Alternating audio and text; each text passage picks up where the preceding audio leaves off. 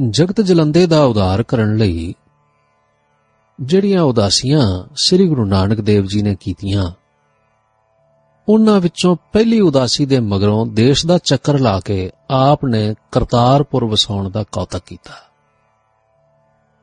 ਇਸ ਤੋਂ ਮਗਰੋਂ ਜਦੋਂ ਵੀ ਉਦਾਸੀ ਕਰਕੇ ਦੇਸ਼ ਮੁੜੇ, ਕਰਤਾਰਪੁਰ ਆ ਕੇ ਰਹੇ। ਫਿਰ ਜਦੋਂ ਵਿਦੇਸ਼ ਜਾਣਾ ਸੁਖ ਹੋ ਗਿਆ ਭਾਵ ਜਦੋਂ ਉਦਾਸੀਆਂ ਮੁੱਕ ਗਈਆਂ ਤਾਂ ਆਪ ਕਰਤਾਰਪੁਰੇ ਜੋਤ ਜਗਾ ਕੇ ਦੁਨੀਆ ਨੂੰ ਤਾਰਨ ਲੱਗੇ। ਉਦਾਸੀਆਂ ਛੱਡੀਆਂ ਤਾਂ ਭਗਵਾ ਭੇਖ ਪਾ ਕੇ ਜਿਹੜਾ ਉਦਾਸੀ ਰੰਗਤ ਵਾਲਾ ਸਤਿਗੁਰੂ ਨੇ ਉਦਾਸੀਆਂ ਕੀਤੀਆਂ ਸਨ, ਉਹ ਉਤਾਰ ਦਿੱਤਾ। ਦੁਨੀਆ ਨੂੰ ਦੱਸ ਦਿੱਤਾ ਕਿ ਬਾਬਾ ਨਾਨਕ ਕਿਸੇ ਬੰਦਸ਼ ਵਿੱਚ ਨਹੀਂ ਹੈਗਾ। ਸੰਗਤਾਂ ਫਿਰ ਆਉਣ ਲੱਗ ਪਈਆਂ। ਆਉਂਦੇ ਸਨ, ਵਾਹਿਗੁਰੂ ਦੇ ਗੁਣ ਗਾਉਂਦੇ ਸਨ ਤੇ ਤਰ ਜਾਂਦੇ ਸਨ। ਕਰਤਾਰਪੁਰ ਆਪ ਦੀ ਬੱਧੀ ਧਰਮਸ਼ਾਲਾ ਵਿੱਚ ਕੀਰਤਨ ਉਪਦੇਸ਼ ਤੇ ਜੀ ਦਾਨ ਦਾ ਰੰਗ ਲੱਗਾ ਰਹਿੰਦਾ ਸੀ। ਮੇਰੇ ਕੌਤਕੀ ਸਤਿਗੁਰੂ ਨੇ ਧਰਮ ਦੀ ਕਿਰਤ ਦਾ ਜੋ ਹੁਕਮ ਕੀਤਾ ਸੀ, ਉਹ ਆਪ ਵੀ ਉਸੇ ਤਰ੍ਹਾਂ ਵਰਤਾਇਆ। ਭਾਵ, ਕਰਤਾਰਪੁਰੇ ਆਪ ਪੈਲੀ ਬੀਜਣ ਜਾਂਦੇ, ਸੰਗਤਾਂ ਨਾਲ ਹੁੰਦੀਆਂ। ਖੇਤਾਂ ਵਿੱਚ ਜਾ ਕੇ ਖੇਤੀ ਦੀ ਸੰਭਾਲ ਕਰਦੇ, ਸੰਗਤਾਂ ਕਿਰਤ ਕਰਦੀਆਂ, ਫਸਲ ਹੁੰਦੀ। ਉਹ ਵਾਲੀ ਫਸਲ ਲੰਗਰ ਵਿੱਚ ਪੱਕਦੀ।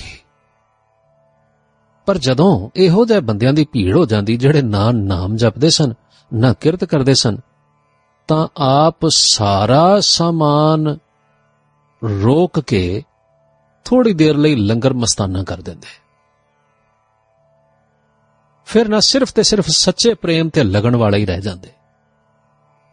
ਵੇਖੋ, ਇਹ ਕਿੱਡਾ ਅਨੋਖਾ ਕੌਤਕ ਵਰਤਾਇਆ ਨੇ।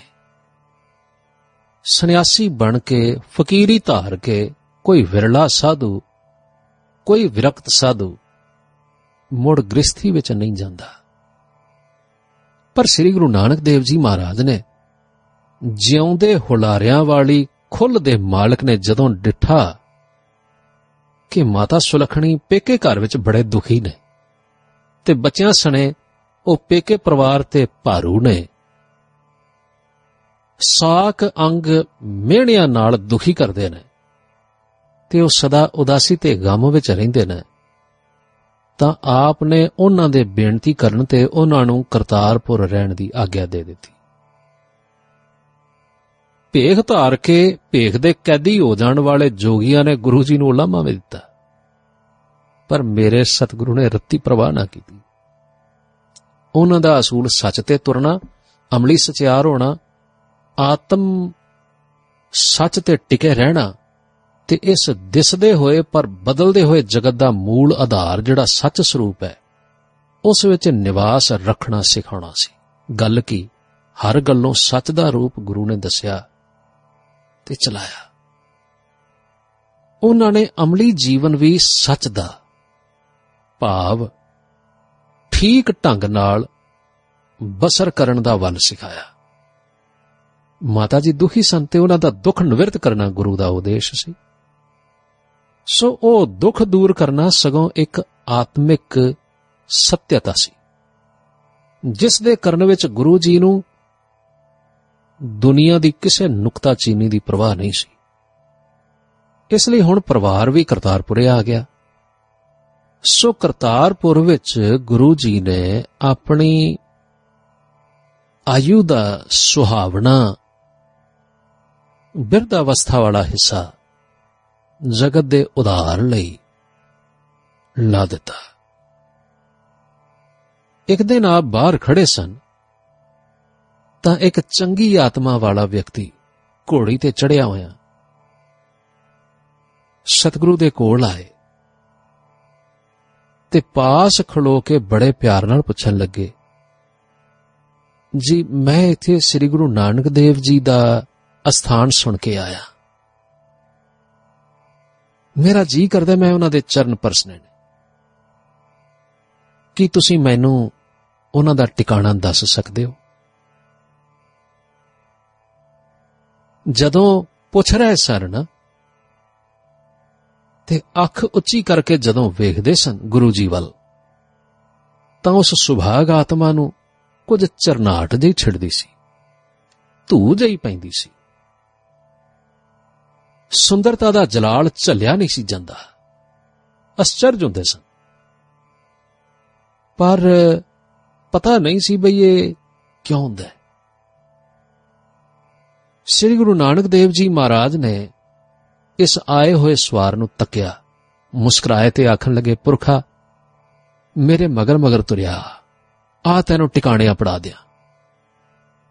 ਹੁਣ ਵੇਖੋ ਚੋਜੀ ਮਾਲਕ ਅੱਗੇ ਪੈਦਲ ਤੁਰੇ ਜਾ ਰਹੇ ਨੇ ਤੇ ਪੁੱਛਣ ਵਾਲਾ ਪ੍ਰੇਮੀ ਘੋੜੀ ਤੇ ਚੜਿਆ ਮਗਰ ਮਗਰ ਜਾ ਰਿਹਾ ਹੈ। ਜਾ ਰਿਹਾ ਹੈ। ਪਰ ਉਸ ਦੇ ਕਲੇਜੇ ਵਿੱਚ ਅਨੋਖੀਆਂ ਚਰਨਾਟਾਂ ਪੈ ਰਹੀਆਂ ਨੇ।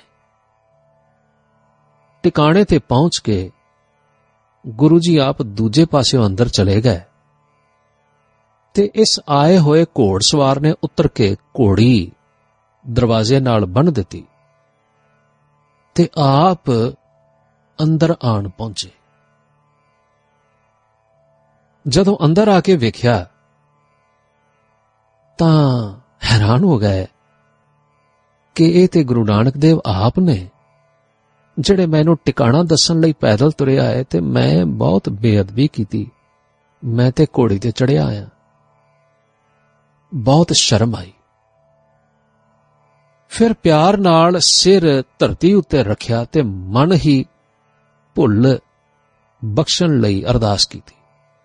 ਜਦੋਂ ਸਾਵਧਾਨ ਹੋ ਕੇ ਬੈਠੇ, ਤਾਂ ਪਿਆਰੇ ਸਤਿਗੁਰੂ ਨੇ ਪੁੱਛਿਆ, ਪੁਰਖਾ ਕਿੱਥੋਂ ਆਇਆ? ਤਾਂ ਆਪ ਨੇ ਬੜੀ ਮੁਸ਼ਕਲ ਨਾਲ ਸਿਰਫ ਇਹਨਾਂ ਜਵਾਬ ਹੀ ਦਿੱਤਾ, ਜੀ ਮੈਂ ਖਡੂਰ ਤੋਂ ਆਇਆ। ਸਤਿਗੁਰੂ ਜੀ ਨੇ ਪੁੱਛਿਆ, ਪੁਰਖਾ ਖਡੂਰ ਹੀ ਰਹਿੰਦੇ ਹੋ? ਤਾਂ ਜਵਾਬ ਮਿਲਿਆ, ਸਤਿਗੁਰੂ ਜੀ ਵੈਸੇ ਪਹਿਲਾਂ ਮੱਤੇ ਕੀ ਸਰਾਂ ਰਹਿੰਦੇ ਸਾਂ ਤੇ ਹੁਣ ਖਡੂਰ ਰਹਿੰਦੇ ਤੇ ਖਡੂਰੀ ਕੰਮਕਾਰ ਕਰਦਾ। ਮਾਲਕ ਜੀ ਫਿਰ ਬੋਲੇ, ਕਿੱਧਰ ਚੱਲੇ ਹੋ? ਜਵਾਬ ਮਿਲਿਆ, ਜੀ, ਸੰਗ ਮੇਰੇ ਨਾਲ ਹੈ ਤੇ ਦੇਵੀ ਦੇ ਦਰਸ਼ਨ ਕਰਨ ਜਾ ਰਹੇ ਹਾਂ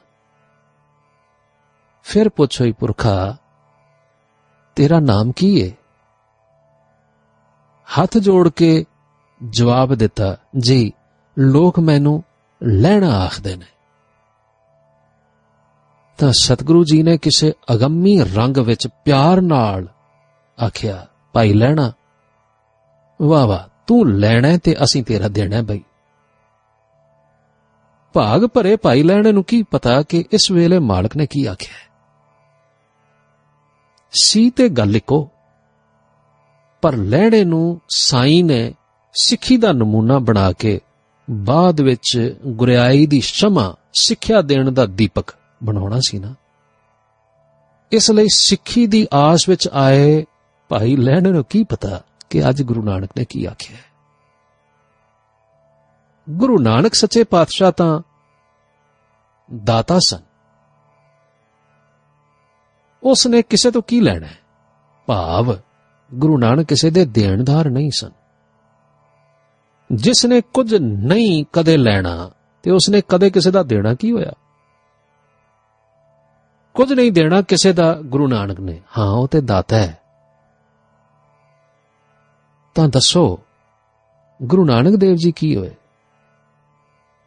ਜਵਾਬ ਮਿਲਿਆ, ਗੁਰੂ ਨਾਨਕ ਦਾਤਾ ਤੇ ਸਾਰਾ ਜਗਤ ਮੰਗਤਾ। ਗੁਰੂ ਨਾਨਕ ਸਦਾ ਹੀ ਦਾਤਾ ਹੈ। ਜੀ ਦਾ ਦਾਨ ਦੇਣ ਵਾਲਾ ਦਾਤਾ ਹੈ। ਇਸ ਕਰਕੇ ਉਹ ਦੇਣ ਯੋਗ ਹੋਇਆ। ਤੇ ਦਾਤਾ ਹੋ ਕੇ ਉਸਨੇ ਦੇਣਾ ਹੀ ਹੋਇਆ ਨਾ। ਅੱਗੇ ਹੀ ਸਾਰਿਆਂ ਨੂੰ ਦਿੰਦਾ ਪਿਆ। ਜੀ ਦਾਨ। ਤੇ ਅੱਜ ਇਸ ਸੁਭਾਗੇ ਲੈਣੇ ਨੂੰ ਕੀ ਦੇਣ ਦੀ ਗੱਲ ਕੀਤੀ ਨੇ? ਅਸਲ ਵਿੱਚ ਨਾ, ਗੁਰੂ ਨਾਨਕ ਨੇ ਭਾਈ ਲੈਣੇ ਨੂੰ ਆਪਣਾ ਆਪਾ ਹੀ ਦੇ ਦੇਣਾ।